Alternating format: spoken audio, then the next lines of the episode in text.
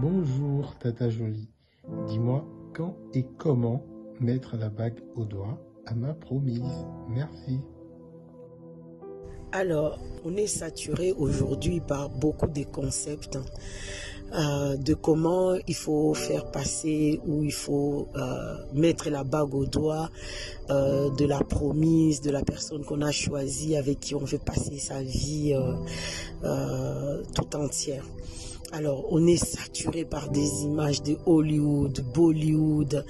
Euh, je sais même pas encore quelle industrie encore cinématographique euh, qui nous donne des schémas Facebook, euh, euh, Instagram, je sais pas. On voit des scènes de passage de bagues au doigt, mais possible et inimaginable. Les gens sont vraiment ingénieux, créatifs par rapport à ça.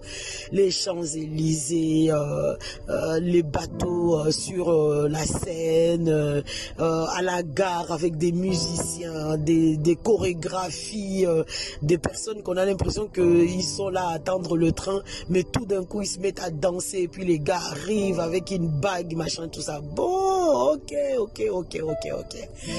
Tout ça c'est bien, super, c'est romantique, c'est bien, ok, d'accord, d'accord, d'accord. Sauf que, bon, il y a une culture et il y a une autre. Celui-là, celle-là en tout cas, euh, je suis vraiment navré hein, de, de, choquer peut-être, euh, toi qui ne le sais pas. Bon, le monde a sa culture, Dieu a sa culture aussi. Dans la pensée des dieux et dans la culture des dieux en tout cas, euh, la femme est toujours sous la couverture spirituelle d'un homme. Lorsqu'elle n'est pas encore mariée, elle est sous la couverture spirituelle de son père. Et lorsque un homme vient la chercher, la trouve pour le mariage, euh, elle sera après sous la couverture spirituelle de son mari lorsqu'elle quittera, euh, elle quittera du coup la maison de son père et de sa mère. Sauf que euh, cette cérémonie ou euh, en tout cas euh, ces moments où la femme doit quitter la couverture spirituelle de ses parents, notamment du père, et aller sous la couverture spirituelle du mari, ça ne se passe pas n'importe comment et n'importe où. Malheureusement, on voit des jeunes gens euh, qui passent la bague au doigt de leur promise euh, juste parce que, bon, voilà, euh, j'ai téléphoné au papa, il sait que je suis en relation avec la fille et tout. Et puis, voilà, avec un groupe d'amis, après X temps, on est au restaurant et puis j'ai fait ma surprise, j'ai passe la bague au doigt. Mais non, non, non, non, non. Pas du tout, ça se passe pas comme ça. Dans la culture du royaume, ça ne se passe pas comme ça. Tu fais un truc comme ça, c'est comme si, au fait, tu vois, parce qu'on vient de dire, il doit y avoir une passation, au fait, un transfert d'autorité. Le père doit, c'est pour ça l'expression même française, hein, des gens du monde, ils disent, passer, enfin, euh, donner la main. Et, l'homme, quand il va demander en mariage, il dit, l'expression dit, oh, je vais demander la main. Tu vas demander la main de qui à qui? Tu demandes la main de la femme que tu veux épouser à qui? À son père. Et lorsque ton, son père te confie, te donne la main de sa fille, là tu prends sa main, tu scelles ces transferts-là par une bague de, fiançailles. Idéalement, ça se passe sous le regard des parents. Ça se passe euh, euh, officiellement devant les parents et du garçon qui est venu demander la main et de la jeune fille chez qui on est venu demander la main. Donc, les fiançailles, le passage, de, de là, ça se passe pas tout seul comme on veut sur les Champs-Élysées, même si c'est beau, même si c'est romantique. Ça se passe pas comme ça dans la culture du royaume. Là, ça veut dire que l'autorité du Père a été bafouée.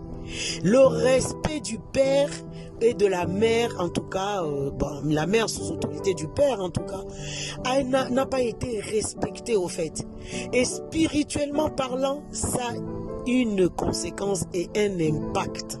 C'est pas petit, c'est pas rien.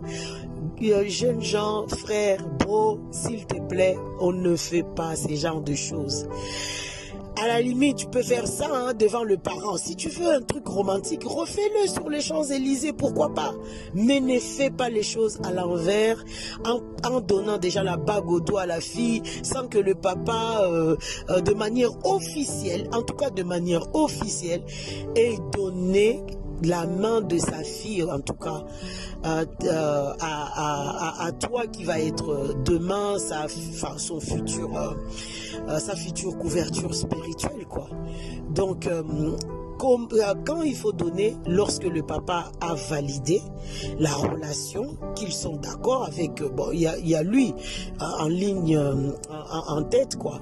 Mais derrière, c'est un accord aussi avec sa femme, donc la maman, et puis euh, fois les oncles, les tantes, ils ont un mot à dire, ils ont validé aussi. Après, voilà, euh, si à ces moments-là seulement, tu peux la bague au doigt.